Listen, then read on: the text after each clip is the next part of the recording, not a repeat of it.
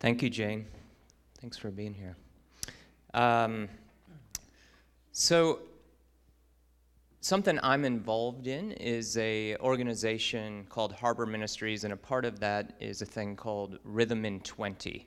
And Rhythm in 20 gathers 20 young leaders uh, to go on a three-year journey together. And uh, long story short, I get to be a part of that and, and help facilitate those groups. And uh, the last group I helped facilitate, there was a guy from the East Bay it, who was one of the 20. And he was from the East Bay. So he's from California. So I'm already like, yeah, we got a California guy. Then I meet him and I find out he's a vegetarian. He loves good coffee. He loves good beer. I'm like, this is a brother from another mother. Uh, and we have become dear, dear friends.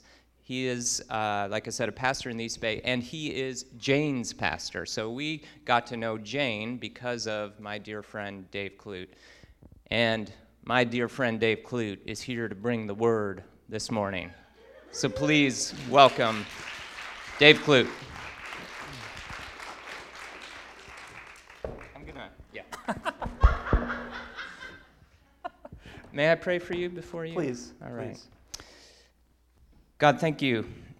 Thank you for Dave. Thank you uh, for the relationship we have. Thank you for Jane. Uh, and God, we're just thrilled that Dave is here with us this morning. I pray that you would speak through him, give him your words to say to us this morning, and may we experience more of your loving presence. In the name of Jesus, amen. One thing I didn't mention that I want to mention, or maybe you were going to mention this, I don't know, but something that I find really fun, like all these people in the band this morning, members of Bay Marin, they're, uh, so Dave uh, and Jane, the service they run at Open Door East Bay is 4:30 p.m. 4:30. 4:30 p.m. So if you want to go, uh, but here here's the great thing: our folks from Bay Marin in the band are going to the East Bay this afternoon to le- be with Jane and help lead worship at Open Door East Bay. So it's fantastic. Good morning, Bay Marin. Uh, really, really great to be here with you all. I've never been with you on a Sunday morning. Um, a couple years back, when you all were responding uh, to the Sonoma County fires, I got to show up uh, one or two days that week when everything was super intense. So I feel like I was with Bay Marin uh, when Bay Marin was being the church for your neighbors, uh, for your region, uh, for your area here. Uh, and it's really good to be here on a Sunday morning and worship with you all. Um, Matt, Matt stole my introduction. I was going to tell you that I met Matt in the mountains, um, but he already told you that. Um, so I got nothing. I got nothing. But, um, but I'm grateful to be here with you all. You all uh, are in a season of transition, and I'm, I'm, excited for the potential and the possibility of that season. Seasons of transition, uh, sometimes we kind of like lean away because we want to kind of watch what's going on from a distance. Um, and I feel like at our best, uh, we lean into transitions and, and respond to what God is inviting us into and, and say yes to all of the possibilities, the potential of God at work uh, in a community like yours. So, um, as, we, uh, as we jump into the scriptures this morning, I just want to invite you to take a big breath in and one big breath out, and another breath in and out. And as we breathe, remember that it is the very breath of God which gives life that's flowing in and out of each one of us. And Jesus, I pray that you open our ears, that you open our eyes, that you open our hearts, that you open our hands to whatever it is that you have for us this morning a word, an image, an invitation something that you're inviting us into, some, some practice, some step, um, some direction that you are guiding us toward.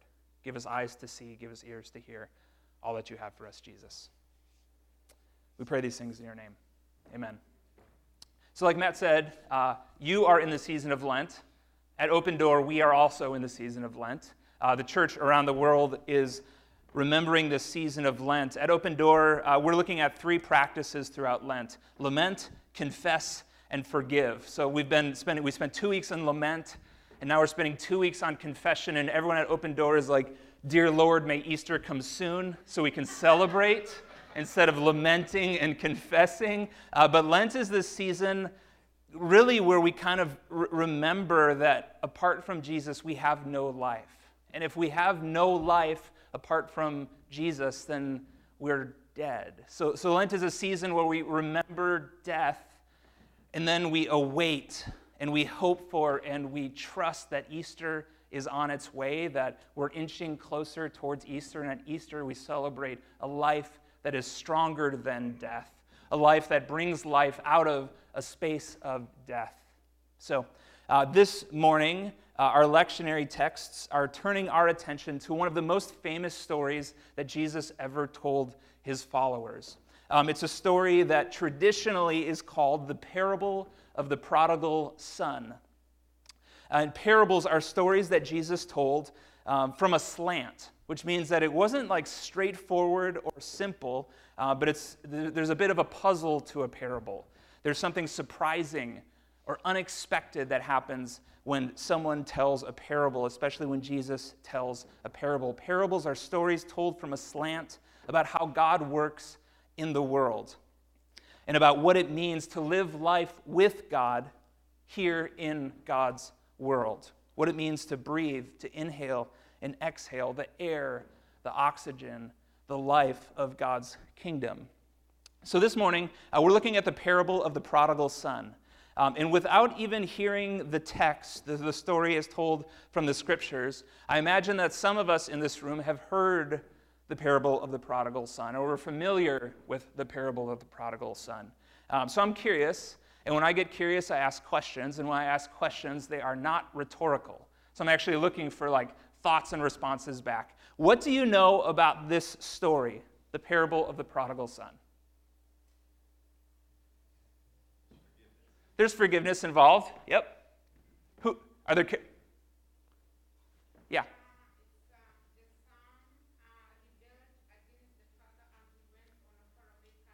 Yes.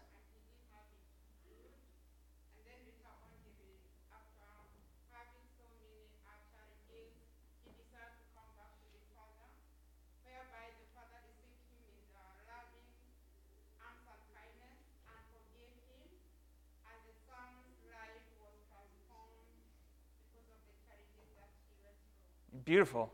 It's a story of a son who takes stuff from his dad and goes to a far away country where he loses everything, right? And then he returns, not sure what he's going to find, but what he finds is a party waiting for him. So, like, you know the major points of the story. Um, you've heard it. It's something that's familiar. Uh, whether or not we're, uh, we've, been, we've been studying the scriptures, reading the scriptures for however long, it's a story that we're familiar with. It's in like the zeitgeist of our culture. We hear the phrases, we hear the, the, the language used of prodigals returning. Um, it's, there's, so there's something we know about this story. And tonight, like tonight, see, I say tonight because I'm used to night church. I haven't been, I told Matt, I haven't been to morning church in a very, very long time. Um, so tonight, this morning, um, as you hear the text, this story that might be familiar to you, I invite you to listen in. Uh, what details aren't familiar? What things have you forgotten? What have you not noticed before? What piques your curiosity? What piques your interest as you hear this story that Jesus tells his followers? And we're going to read this story in two different parts and consider how this story, this parable that Jesus is telling, models and invites us into the practices of confession and forgiveness.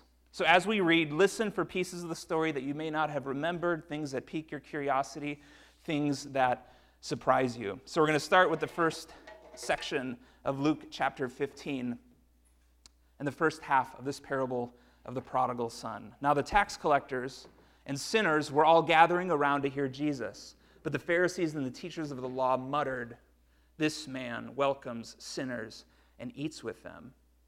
So Jesus told them this parable. There was a man who had two sons. The younger one said to his father, Father, give me my share of the estate. So he divided his property between them. Not long after that, the younger son got together all that he had and set off for a distant country, and there squandered his wealth in wild living. after he had spent everything, there was a severe famine in that whole country, and he began to be in need. So he went and he hired himself out to a citizen of that country, who sent him to his fields to feed pigs. He longed to fill his stomach with the pods that the pigs were eating, but no one gave him anything. When he came to his senses, he said, How many of my father's hired servants have food to spare? And here I am, starving to death. I will set out and go back to my father and say to him, Father, I have sinned against heaven and against you. I'm no longer worthy to be called your son. Make me like one of your hired servants. So he got up and he went to his father. So the story begins and the scene is set. We have a parent and two children. And the very next thing, the very next sentence, is that we find out that the younger son wants an advance on his allowance. Except that it isn't an allowance, right? It's an inheritance. And we're, and we're pretty sharp. We know when inheritances are usually offered to kids from their parents. Inheritances are usually inherited after someone dies. So the son is effectively saying to his dad, When you die, I'm going to get some money, and I want that to happen right now. I want that to happen today. Our translations hide this a bit, uh, but the Greek words make it really clear. When, when the son says to his dad, Give me a share of your estate, that word estate could also be translated like essence of life, or the, the, the, the, the substance of everything that sustains you Give me my share of that substance, everything that sustains you. Give me my part of that. And then it says So the father divides his property or his estate or his bios, biology, life.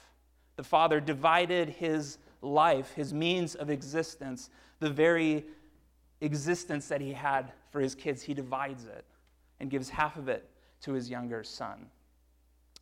If you cut something that is alive in half, what happens? It dies. Unless my, my six year old son is like a, a, a, young entomologist, he loves bugs and insects, and he will tell you that worms have 10 hearts, and you can cut them in half many times, and they'll be just fine. Most of us don't have 10 hearts. So if you cut one of us in half, we're going to die.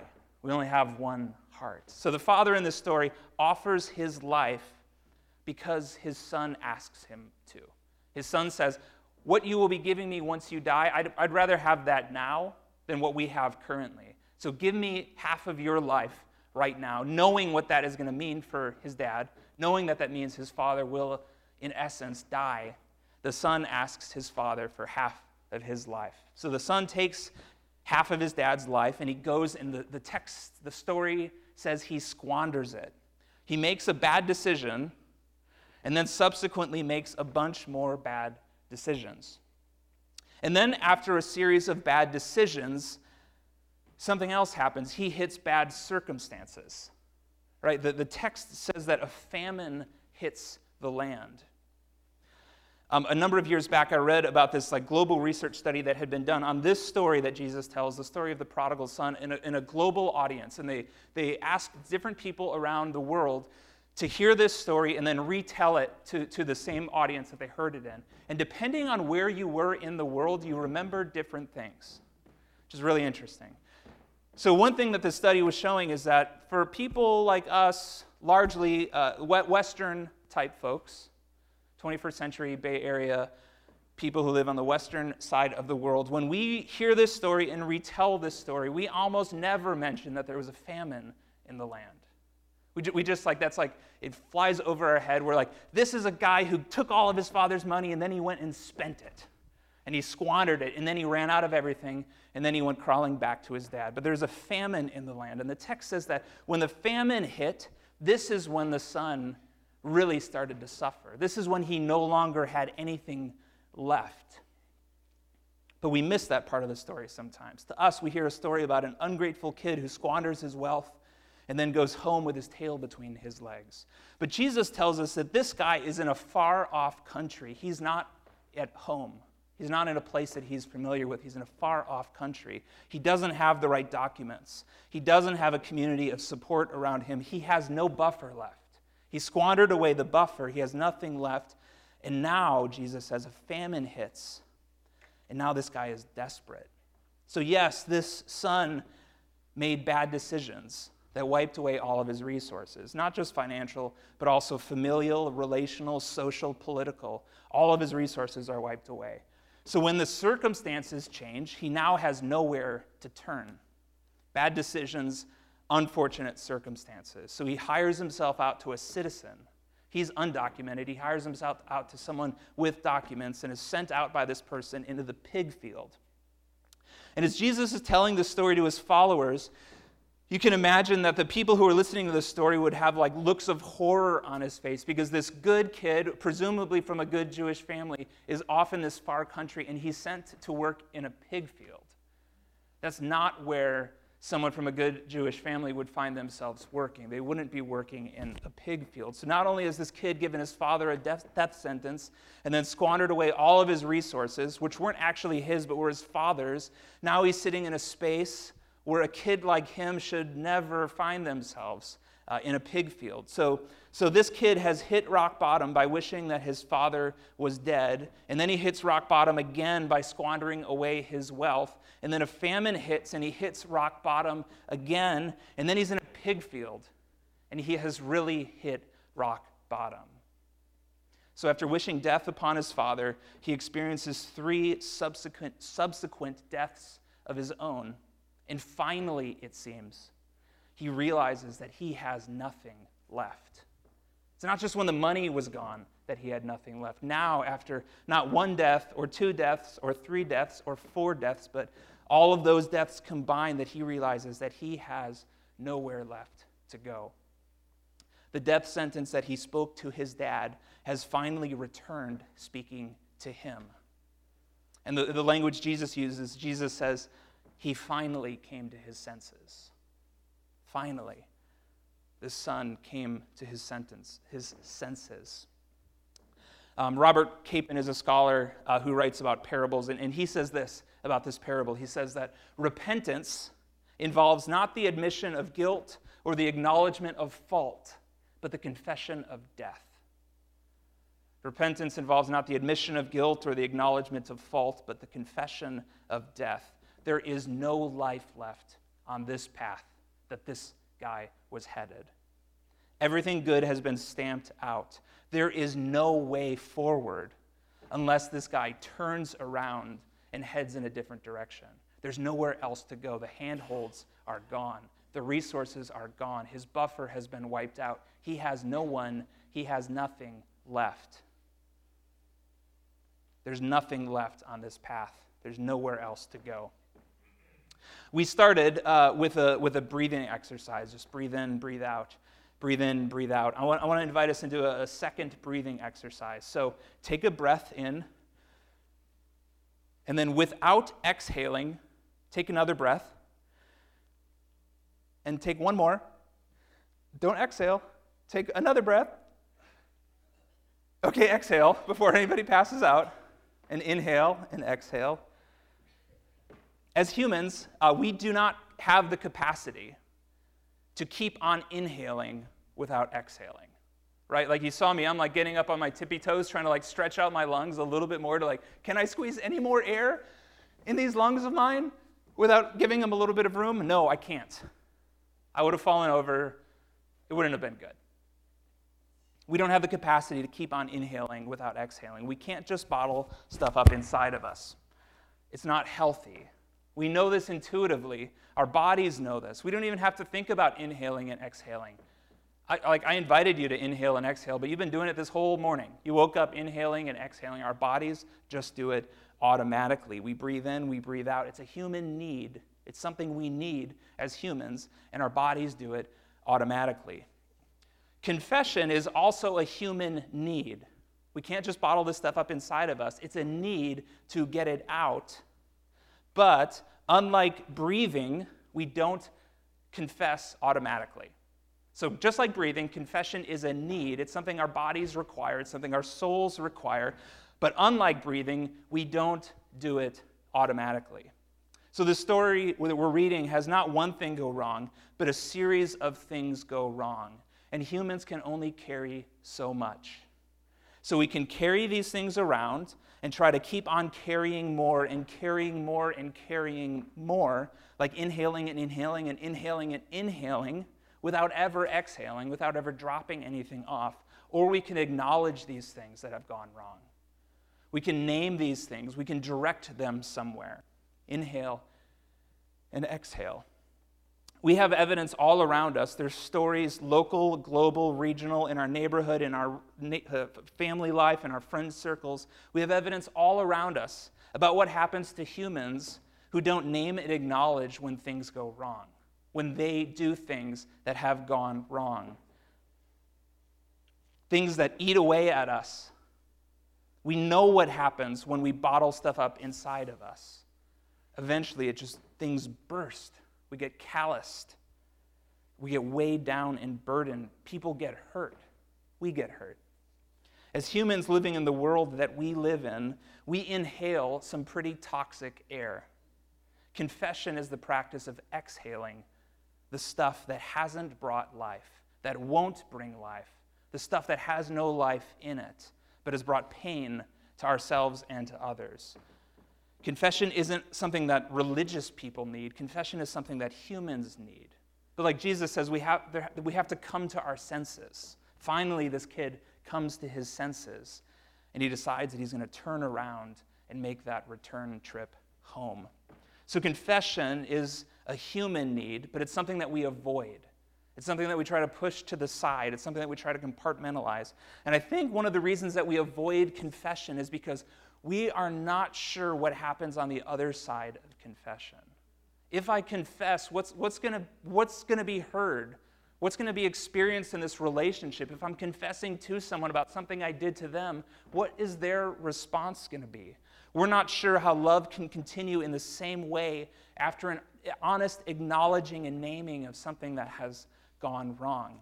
So instead, we just talk about like forgive and forget. Like we'll just we'll like push it all to the side and assume like put it behind the curtains, put it in a closet, stuff it, stuff it, close the door. We're just going to forgive and forget. That doesn't work so well.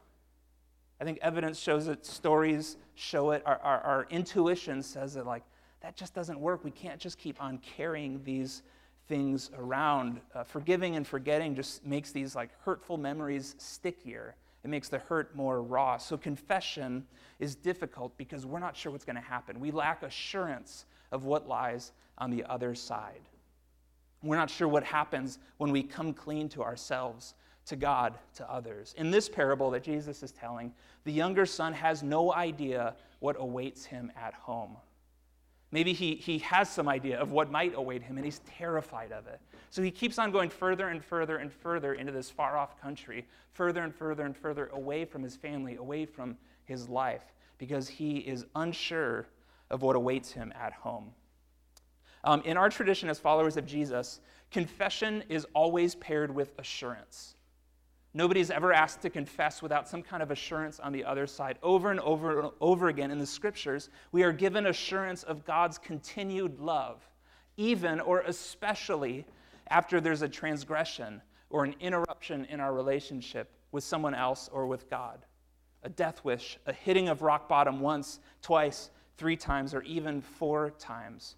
And the beauty of this story from the scriptures, the, the parable of the prodigal son, the beauty of this story is that it pairs confession with the assurance of what lies on the other side. So we're going to pick up our story where we left off, right in the middle of verse 20. So the son has finally come to his senses. He has the script of confession prepared, and he got up and went to his father. But while he was still a long way off, his father saw him and was filled with compassion for him.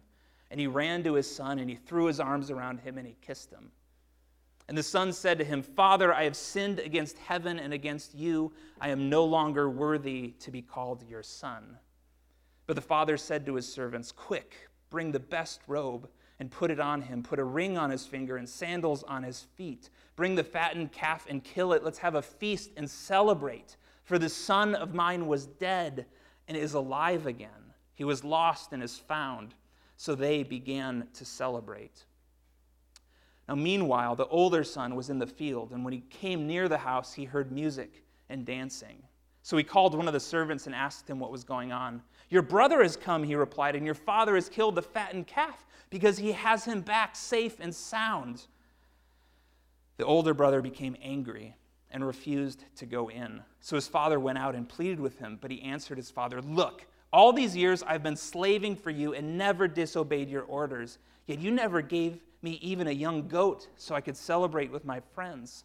But when this son of yours, who squandered your property with prostitutes, comes home, you kill the fattened calf for him. My son, the father said, you are always with me, and everything I have is yours. But we had to celebrate and be glad because this brother of yours was dead and is alive again. He was lost and is found. I want us to imagine a little bit around this, this part of the story. Uh, I'm going to read the first few verses of this section just a couple of times. And I want you to imagine, you can keep your eyes open, you can close them, you can do what you want. But if you were there as part of this story, if you were an eyewitness or a character in this story, maybe alongside of what's happening, what would you hear? What would you smell? What would you taste? What would being part of this story sound like? I'm going to read uh, the first few verses just a couple of times. Just think about those questions. What would you hear? What would you smell? What would you taste? What would this sound like to be present in this space? But while the son was still a long way off, his father saw him and was filled with compassion for him. He ran to his son, threw his arms around him, and kissed him. The son said to him, Father, I've sinned against heaven and against you. I am no longer worthy to be called your sons. But the father said to his servants, Quick, bring the best robe and put it on him. Put a ring on his finger and sandals on his feet. Bring the fattened calf and kill it. Let's have a feast and celebrate. For the son of mine was dead and is alive again. He was lost and is found. So they began to celebrate. I'll read it one more time. But while he, the son, while he was still a, far, a long way off, his father saw him and was filled with compassion for him. He ran to his son, threw his arms around him, and kissed him. The son said to him, Father, I have sinned against heaven and against you. I am no longer worthy to be called your son. But the father said to his servants, Quick, bring the best robe and put it on him. Put a ring on his finger and sandals on his feet. Bring the fattened calf and kill it. Let's have a feast and celebrate. For the son of mine was dead and is alive again. He was lost and is found. So they began to celebrate.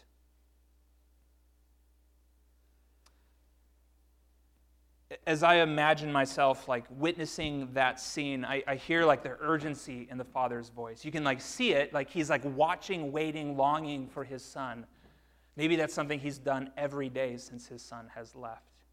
There's an urgency in the father watching, waiting for his son. And then, and then his son, his son says something to him, and the dad, says, Father, I've sinned against you. But the father doesn't even address him, address him directly. He's like, come on, like, let's get going. Let's get this party started. And I just hear like the rumbling of feet and like the clamoring of pans as like people are like, I didn't know we were having a feast today. And there's like, everyone's trying to like figure out where's that goat? We got to get that calf over here. Like, let's get the food on. Like, it's just like a party. It's like a, a flurry of celebration preparation that happens. The father doesn't even talk to the son.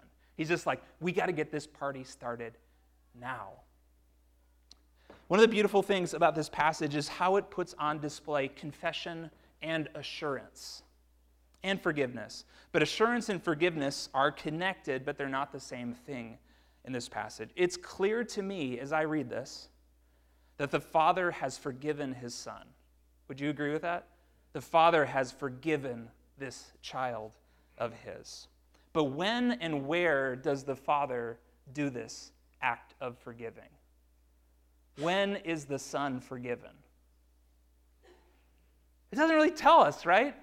It doesn't really tell us. But I imagine, and I'm like interposing a little bit on, on what I'm imagining in the text, I imagine that this dad forgave his son as soon as his son walked away the very first time. As soon as his son said, Dad, I wish you were dead, give me half of your life, I think the father extended forgiveness at that moment. And ever since that moment, he's been watching and waiting and hoping for a feast, hoping for a party. He has forgiven his son, and he wants his boy to experience the assurance of that forgiveness. It's the very first thing that he wants his son to know the assurance of his love, the assurance of his forgiveness.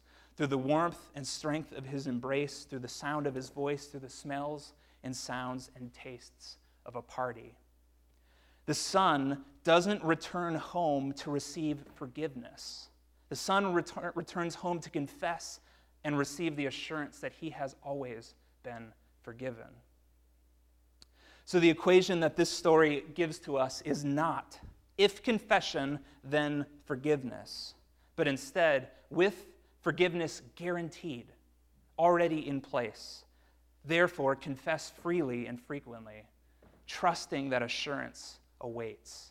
This story gives us no ifs, no ands, no buts. There's no negotiation involved in the son's confession. It's interesting. The first time the son is like rehearsing the script of confession, he says, Father, I've sinned against heaven and against you. I'm no longer worthy to be called your son. Maybe, maybe, just maybe, just maybe, uh, Father, you would accept me not as a son, but as a servant. And like, that's the rehearsed, rehearsed confession that he has in place. That's the script that he has in mind as he's like moving from the pig fields in the far off country all the way back home. Father, forgive me. I'm not worthy just, just let, me, let me do the dishes. Please, maybe, maybe you'll just never see me again as a son, but let me do the dishes. When the son finally approaches the father and confesses, he drops out that last bit entirely. There's no negotiation involved. He realizes that he's either going to be accepted back as a son or he'll never get the life back that he wanted. He can't just enter the story again in some other role. There's no negotiation involved. There's simply the son's confession and the father's deep assurance that forgiveness has already taken place. There's one last bit of this story uh, that we can't miss because it's the part that speaks to us and pokes at the parts of us that don't want to believe that this story is true, especially in our relationships with each other. Too often, we find ourselves in the place of the older son, the older brother, bitter, unforgiving, untrusting, exhausted from working so hard to earn and deserve and impress. And then frustrated when other people seem to get it so easily. They just get stuff handed to them. We hang on to that role of the older brother so often in our relationships with other people. So, this older brother, in his mind, his little brother ruined his family by essentially taking his dad's life away, by smearing the family name and leaving all of the pieces for him to put back together. Unlike his dad, the older brother uh, has, has not extended any forgiveness. He is not finding himself in a place of compassion. He's not finding himself in a place of grace. Um, his little brother had no choice but to wallow in the mud with the pigs, but the older brother has made a choice to wallow in a space of judgment and cynicism about what his little brother has been up to. He adds details to what he assumes his little brother must have been up to. He doesn't know. He was not in the far off country. But the older brother's like, here's what he's been doing. He's been doing this and this and this. Here's how he spent the money. Older brother has no idea how his younger brother spent the money. He's adding all kinds of details that are coming out of his space that he's choosing to be in a space of judgment and cynicism about his brother, about his brother's motives, about the conditions that should be attached to forgiveness, about his disbelief in the power of grace to restore, about his his reality, which looks out at the world, and he denies any possibility of resurrection from death to life. This is the space that the older brother chooses to be in a space of unforgiveness, a space of denying the power to bring something from death to life. This story is all about the movement from death to life. The younger son wishes death upon his father. The younger son finds him in a space of death, not once, not twice, not three times, not four times, and then is received back as fully alive a member of the family. The older brother denies the possibility of resurrection. Brian Zahnd uh, says this He says, It's the lust for revenge that destroys our souls and keeps us chained in a devil's hell of exponential hatred and endless retribution. The only way out, the only way out of that is the imitation of Christ. This whole section of stories that Jesus tells in the Gospel of Luke is filled with stories of parties. Jesus is hosting and being hosted at dinner parties, extending and receiving hospitality. Jesus is telling stories of banquets. He's telling stories of feasts. He's telling stories of celebration. He's telling stories about angels who rejoice in heaven about a sheep that was found. Like, this is a section about parties and celebration and joy in the Gospel of Luke. And here's where this story just kind of fits in. This is not, the story of the, the prodigal son is not a story about guilt or obligation or shame or regret or loss or scarcity or about who's the winner and who's the losers. This is a story about freedom. This is a story about abundance. This is a story about grace. This is a story about a celebration and a party. This is a story about life and the kind of life that emerges from death. The kind of assurance that we can have that, that life with God is a life that continues on no matter what the circumstances, no matter what the transgressions have been, no matter what, fill in the blank. The life that continues on in spite of all of those things. And this story that Jesus tells lays out a choice for us, a couple of choices. In our life with God, we are the younger child who has journeyed to a far off land? Will we come to our senses? Will we come to our senses and return home, trusting that, what's await, that what awaits us is not shame, it's not finger pointing, it's not accusation, but embrace? Will we return home? And in our life together with each other, will we be the older brother who sits on the sidelines instead of joining the party? withholding forgiveness until certain prerequisite, prerequisites have been met, until certain hopes have been hoops, until certain hoops have been jumped through? Or will we lay down the hoops? Will we set aside the rules? Will we set aside all of our prerequisites and our expectations, our frustrations, our anger, and join the party? That's a choice that we have. May we, as people following Jesus, may we inhale and exhale. May we confess and may we receive assurance. May we be people of forgiveness as we have been forgiven. Let's pray. Jesus, this is a story that pushes, it provokes, it probably frustrates a lot of our sensibilities. It frustrates the equation uh, and the equations that we operate as we go about life. It, it, it pushes against the grain of everything the world around us tells us about how things should work. So, Jesus, through this story, through the work of your Spirit in this space, uh, push us, provoke us, push us out of the stories that we are a part of throughout our week, and push us into your story, a story that finds life in, from a place of death, that um, a story that there is nothing that can separate us from your love. Help us see the way, the path into that story and guide us, Spirit, into that story of life, of freedom, of abundance, of assurance of your love. It's in your good name we pray, Jesus. Amen.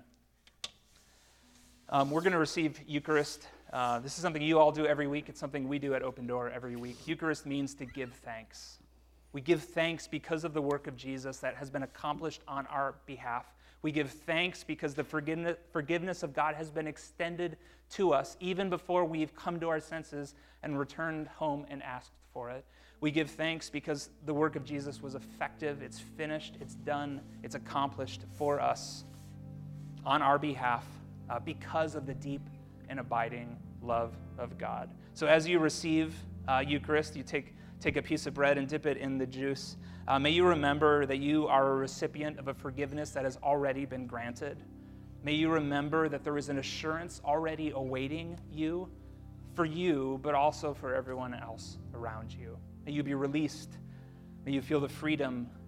May you feel the deep and abiding love of God as you receive Eucharist. And this week, as followers of Jesus, may we know and trust um, that we live in a world not of obligations, of hoops, of guilt, of accusations, but of hope, of life, of freedom, of assurance, of forgiveness, of healing, not just for us, but for those around us. So this week, may we go and be people of hope, people of healing, people of forgiveness, people of freedom in the world, wherever we find ourselves.